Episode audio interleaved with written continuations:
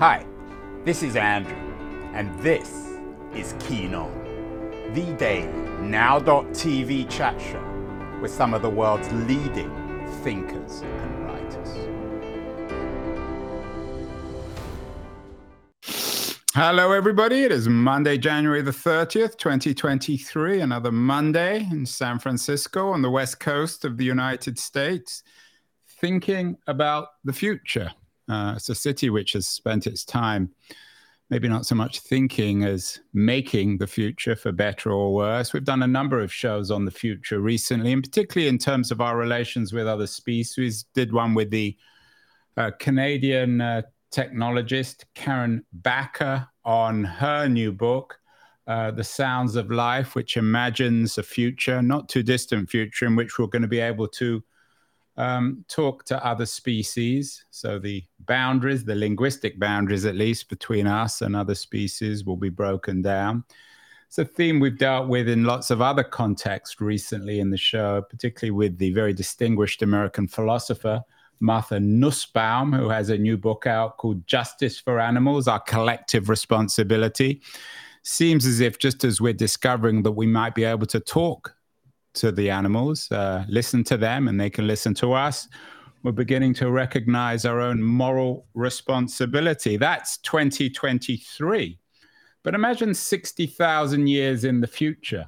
Uh, what happens when we can quite literally uplift animals to a state of self awareness? This is one of the dizzying visions articulated uh, in a new uh, science fiction novel, The Terraformers, by my guest, Annalee Newitz, who is appearing to us from San Francisco, not too far away from uh, me. And they said to me before we went live that we're living she, uh, not she, they and I, see, I almost slipped on up on that one, Annalee, um, that they and I are living in a terraformed city. So, uh, Annalee, perhaps we might begin with the idea of San Francisco as the future, quite literally, as a, as a terraformed city. Yeah, it's super interesting to think about, isn't it? Because we often consider cities to be just kind of um, a bunch of boxes that we just stick down on a piece of land and like uh, like Legos or something.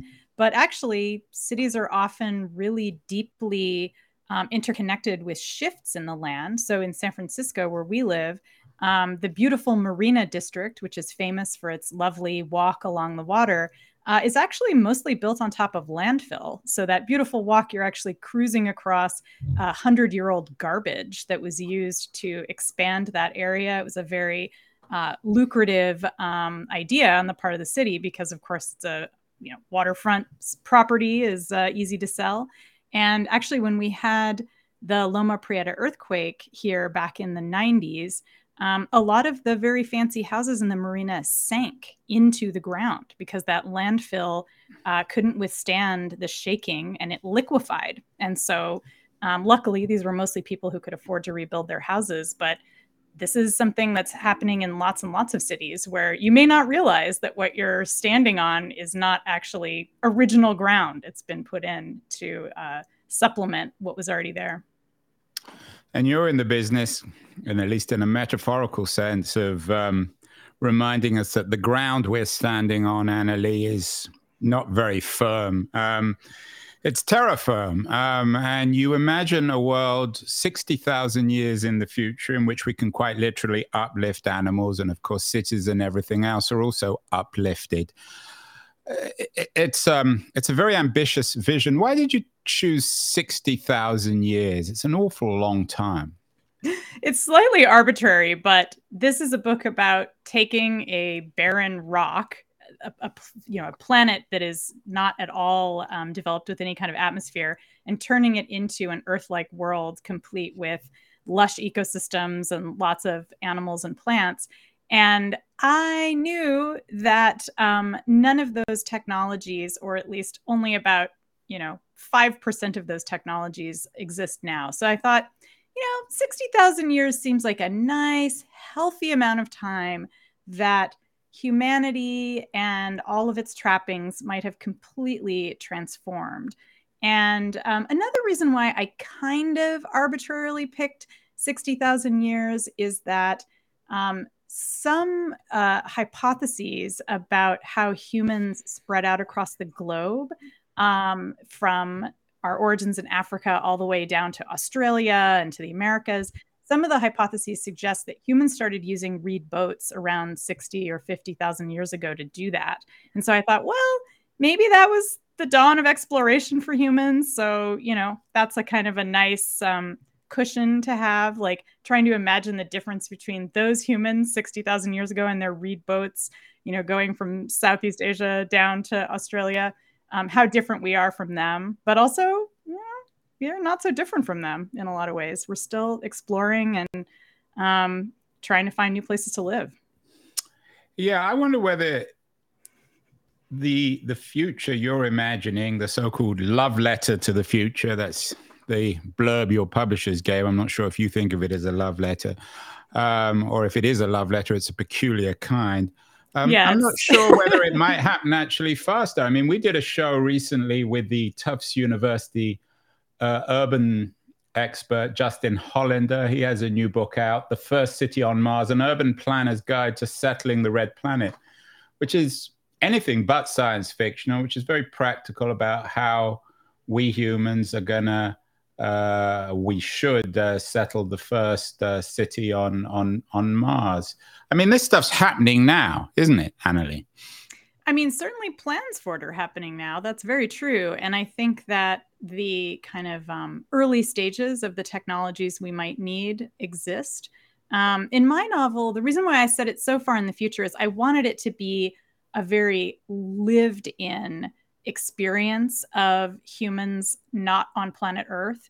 And so um, I was imagining that humans had started terraforming other planets long before the beginning of this um, this novel. And so, um, but as for what a realistic timeline would be, I mean, we just can't know for sure. I, my my expectation is that humans will be living at extremely low population sizes off world, you know, relatively soon, like in the next hundred years. But for us to develop to develop a whole planet to bring it from rock to earth like properties um, you know that i think requires technology that we may not have for a very long time.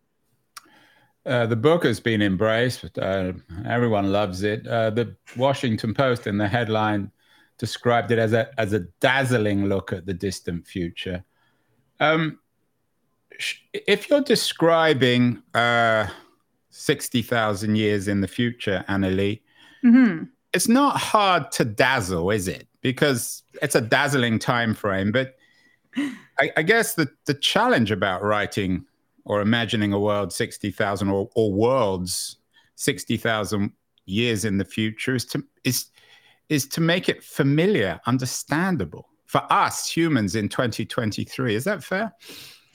I think that's right, and I've I've said uh, in a couple of other contexts that you know when you have a world that's that distant in the future, it's almost like a secondary world. It's like a fantasy world almost, um, where you're sort of building from scratch, right? Like it could be Westeros or uh, from Game of Thrones, or um, it could be the culture from Iain M. Banks novels. It's it's so distant and alien um, that you can you know you can do a lot of fancy things, like for example I have a technology, a very hand wavy technology in this book called Gravity Mesh, which can be installed under the skin of animals and allow them to fly.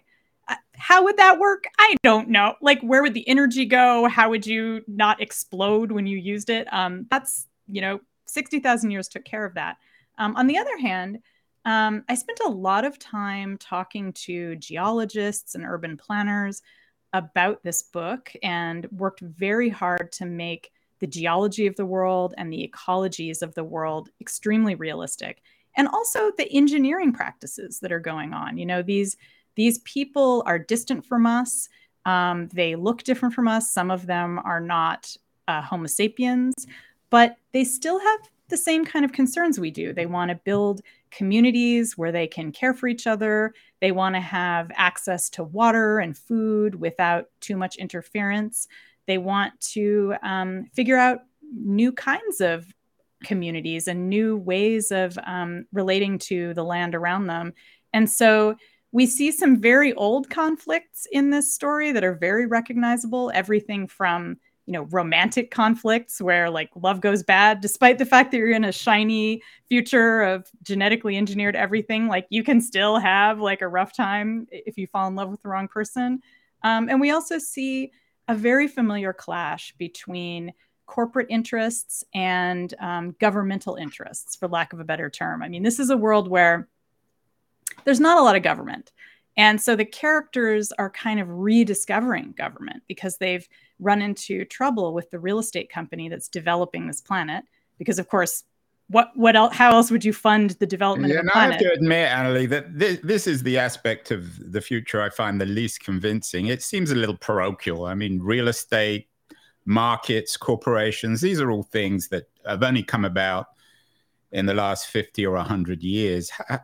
Couldn't you have dazzled a little bit more on that front, imagined entirely different economic systems, entirely different ways of thinking about land and value? M- maybe you, you have, maybe I'm being unfair, but the notion of, of real estate seems a, a particularly parochial word. It's hard to imagine that in 60,000 years, people will still be using that word if they use language at all. It's true. Uh, I probably should have written this book in some kind of computer binary language to kind of appeal to the, the readers from 60,000 years hence. But I, I am living in the present. I'm not a wizard. So um, I can't. Uh, I can't speak to the people who will actually live in 60,000 years um, as much as it would be a delightful thought experiment. Um, so, this is really a book about thinking through different kinds of government, different kinds of community, some of which are absolutely impossible in our world now. For example, there's a community of self governing sentient trains who make up the public transit network on the planet. Um, and Sounds a little bit like Denmark, Annalee. Yeah, I'd love to have a conversation with a train in Denmark. Um, I was actually thinking of the Melbourne train system uh, when I designed those trains because Melbourne uh, in Australia has one of the most extensive uh, streetcar networks in the world. It's a it's a really lovely public transit network, and I've ridden on it and uh, was quite delighted. Um, but you know, it's it's a big question that science fiction writers get a lot, which is, you know, why don't you show us, um, you know, what's really going to happen in the future? Why do you keep using terminology and ideas from the present? And that's because science fiction is written by people living in the present. And so our stories, by necessity, reflect the world around us. And we use the language of the world around us to get people to kind of open a few doors in their imagination and think about how that would evolve. And as someone who has written a lot about in my nonfiction about deep time, about um, uh, archaeology, my previous book was about uh, the archaeology of ancient cities. Yeah, it's um, a wonderful book. Four Lost Cities, and you've also written Autonomous, a very successful uh, science fiction book. Scatter, Adapt, and Remain: How Humans Will Survive a Mass Extinction. So you've written extensively, both in fictional and non-fictional terms. Yeah, so I've thought a lot about these questions around historical change that you're that you're raising, like you know why why would we still have capitalism in the future and that sort of thing, and you know will we actually have it? I don't know, but what we can see uh, from looking back through human history, including looking back as far as some, something like sixty thousand years, is that humans have always explored. They've always exploited the environment around them as far back as we can see in the record where we look at toolkits of humans from even you know a million years ago. So these are early humans um, there was just a discovery of, a, of an obsidian um, tool making workshop uh, from that period. So humans have always been interested in this tool making we've always traded with each other. Um, and at this point uh, in the future i could imagine something like hypercapitalism being wedded to this this really deep need to kind of engage with our environment and change it something that goes back very far in humanity this this urge to to kind of remake the world to the way we like it um, and the reason i wanted to situate it within real estate is because this is a book about property and it's about thinking about what what do we mean when we say property? What does it mean to possess property? Are there many different ways to have property? Which indeed we see in the book. There are many forms of property ownership. This the company that owns this planet is just one of you know many possible systems. Um, and so I really I wanted to use language that would be recognizable to people reading the book, but changed enough that it allowed us to kind of get outside of our of our everyday thinking about real estate and property and start imagining well what would it mean if a company could because this company doesn't just own the planet they own all the workers on the planet because they come to the planet and they're not going to pay to bring a bunch of people. It over. sounds like Amazon right now, almost. Yeah, I mean, there is a little bit of that feeling to it. There's also a bit of feeling of the Disney Corporation as well. There's a little bit of references to that. Um, so it's really it's a thought experiment trying to get us to think about the institutions around us, um, but get like i said get a little bit outside of them by putting them in this thought experiment about a far future planet and the workers there uh, property of course is foundational in theories of democracy lockean notions of democracy the notion that we create ourselves and then we create the land around us which is the foundations at least for american democracy there is a, a rich literature, people challenging Locke. I, I assume you read David Graeber for your book, uh, a different way of thinking about the human condition and, and real estate. What's the technology in Terraform? Is this idea of uplifting? Does that change how we think about the consequence of, of I mean, there's no labor, sort of 18th, 19th, 20th century notions of labor.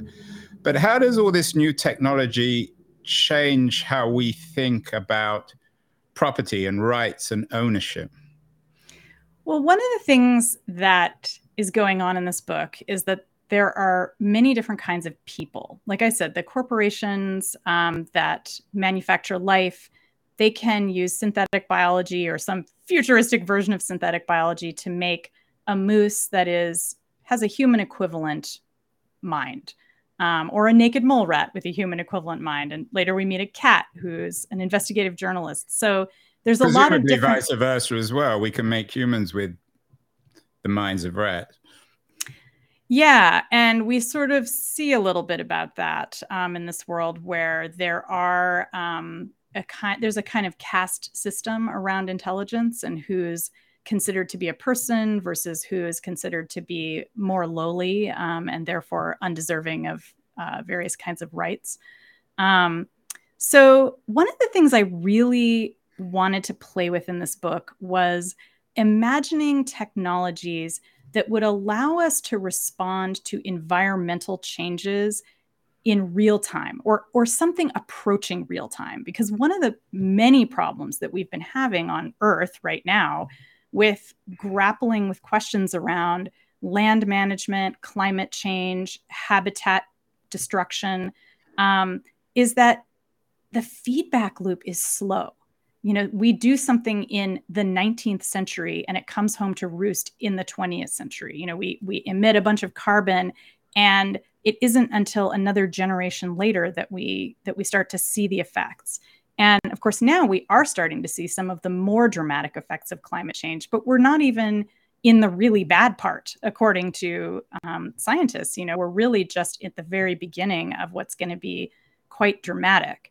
And so I, I was like, okay, what kind of, how could we start, you know, creating people or creating senses that would let us understand, oh, this forest is in trouble right now even though we can't see it with our eyes. Like if we knew the like ph balance of the soil if we knew about the particulate matter we would be like uh-oh this is not good. We need to fix this. So this planet is full of microsensors that are biodegradable that are constantly doing environmental readings. Everything from like i said like soil readings atmospheric readings um, health of animals and plants. And the main character that we meet in the in the first part of the book, Destry, named after the character from Destry Rides Again, she has um, ports all over her hands that allow her to just press her hands into the soil or against any surface and network with all of these sensors and ask them basically, what's the health of this ecosystem here? And because of that, the time that that time distortion that we experience on earth between what we do and the and the, the way it affects the environment that goes away she knows instantly if something is out of balance in the environment uh, what needs to be dealt with to fix it um, and that's kind of her job. She sort of solves environmental mysteries to figure out what's what's making the environment be out of balance. And and so the sense that we get as we travel with Destry through this world is that a lot of these artificial boundaries that we try to create between ourselves on Earth now and the environment or ourselves and other kinds of non human animals, those boundaries are fake. We start to realize that actually we're part of this environment, we're in dialogue with this environment.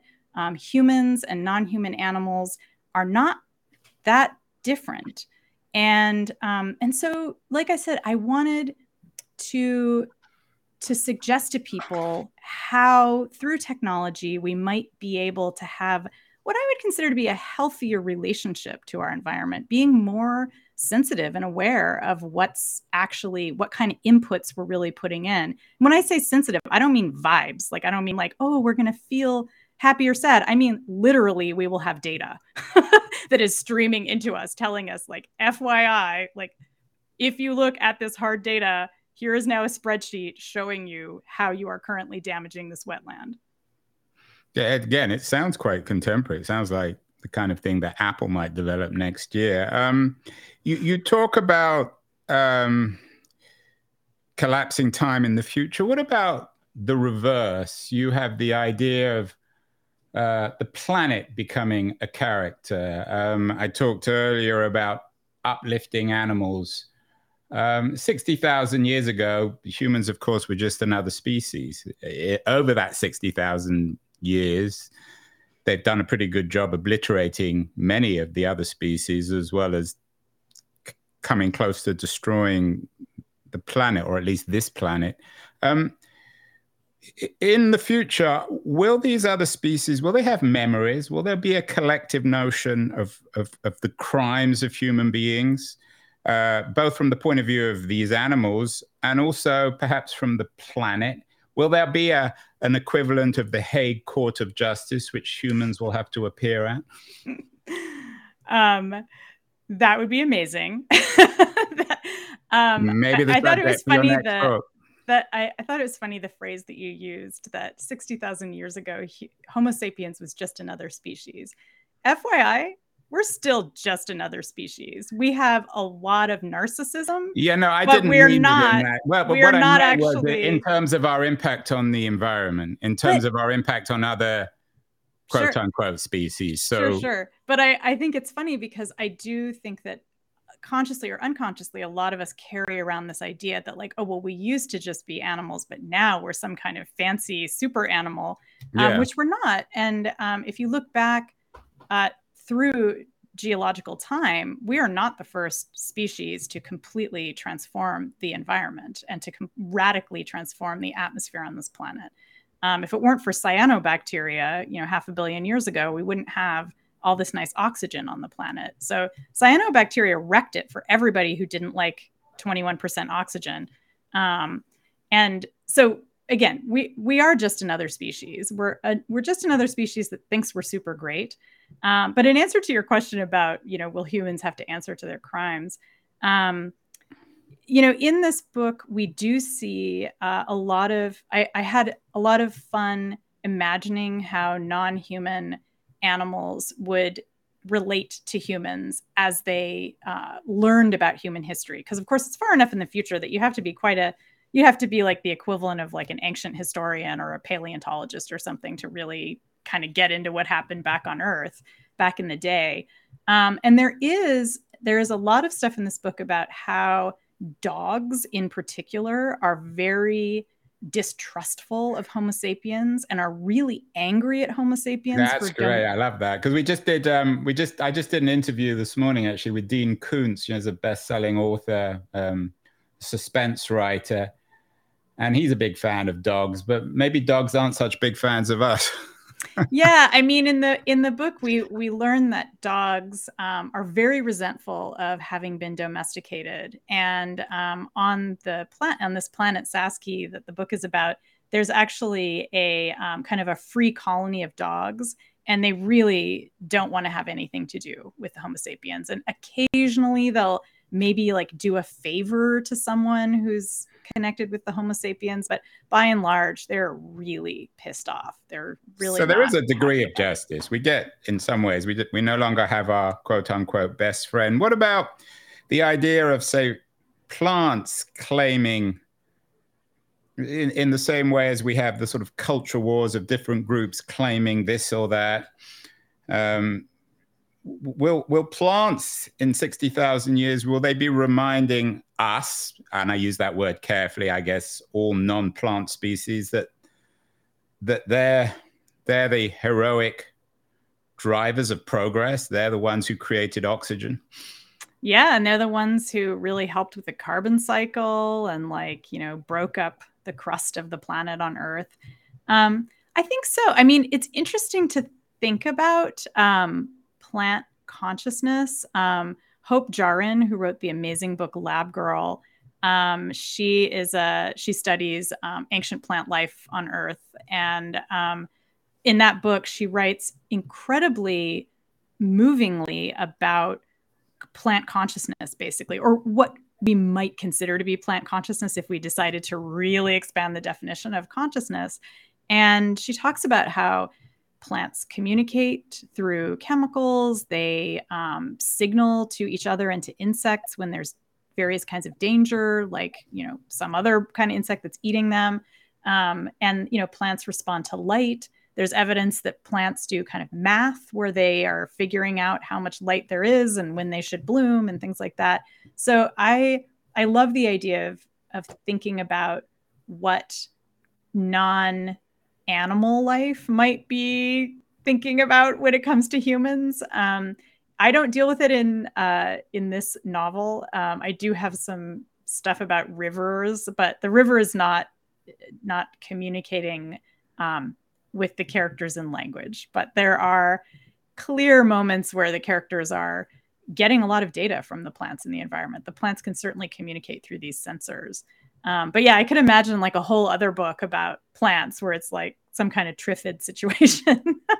There's a biblical quality I, I sense to your to your thinking. Do you have a religious background? No, I I'm totally just a socialist background, which is kind of religious, I guess. Do but, you uh, think that there is any driving force of the universe? Do you get the sense? I, I asked um, Koontz when we were talking whether he believed in the idea of souls and religion. He didn't, I'm not sure if he's formally religious, but he believed in the idea of the soul. Is there something mysterious? Will will we be closer to that mystery in 60,000 years, Annalee? I think there is obviously something out there mysterious that can't be measured with our current instruments and with science. I think there's a whole bunch of stuff to our lives. Culture is not measurable scientifically. Um, and I, I tend to think of um, you know, when I think of things that are spiritual, I think of moments of um, community uh, coming together to to do something that people couldn't do on their own. I think of that as like a religious or an awe-inspiring experience, um, whether it's just having a giant dance party or like building an incredible structure. Um, so, will we be closer to it? I don't know. I think we're always going to be looking for it. And I think that's part of what makes us kind of badass is that we're always looking for a way to experience awe and looking for a way to find each other and to find beauty in each other. And um, and that, you know, is kind of hopeful. I think we also figure out lots of ways to mess each other up too. So um, I can't imagine that we'll ever reach a utopia, but I think we can do better. Well, speaking of utopias, it sounds like the vision you have is almost a, a technological communitarian utopia, which is the kind of thing that lots of people in San Francisco, in your neighborhood, know value already sort of outlining. Um, is that right? Is communi- communitarianism the vision that you articulate? This this community, not just of humans, but of our relations with things and with other life forms?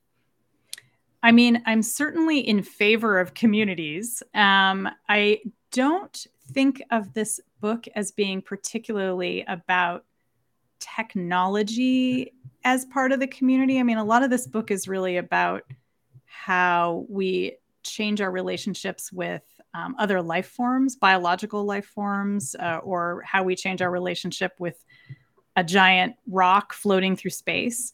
Um, and we use technology, but technology isn't foregrounded. I, my characters aren't um, techno obsessives. They're much more interested in soil samples or how mm. to make public transit work for everyone um, which is a whole other like urban planning is is a whole other ineffable uh, type of endeavor. So I'm, you know, I think my vision here is much more about just trying to imagine what it would be like if we had communities that were designed to serve the public and that centered the public rather than centering leaders. And we see lots of different kinds. I mean, this is a, a really big, sprawling book. We see, um, you know, examples of uh, authoritarianism. We see examples of kind of a, a, weird kind of democracy. We see kind of mixed stuff. Um, and I'm hoping that readers will just read it and be like, oh, I want to go invent my own government now. Um, that's really my hope is that it helps people come up with ways out of like the thinking that we're stuck in right now. How, how, how do you feel about that kind of thinking when it comes to the contemporary tech community? Peter Thiel, of course, pioneered and championed the idea of founding communities outside physical United States. Is is that something that you're suspicious of or you're supportive of? I know you've been involved with the Electronic Freedom Foundation, the EFF, which has also championed some of this stuff. Um, I'm not sure which stuff you mean that the Electronic Frontier Foundation um, was championing that had to do with Peter Thiel, but uh, no, no, not... I, am not connecting the EFF with Thiel, but I, I, I'm I'm suggesting that that kind of libertarian ideal of uh, on the California on the West Coast of founding offshore communities is something that's quite popular. I'm guessing you're not a big fan of that, though.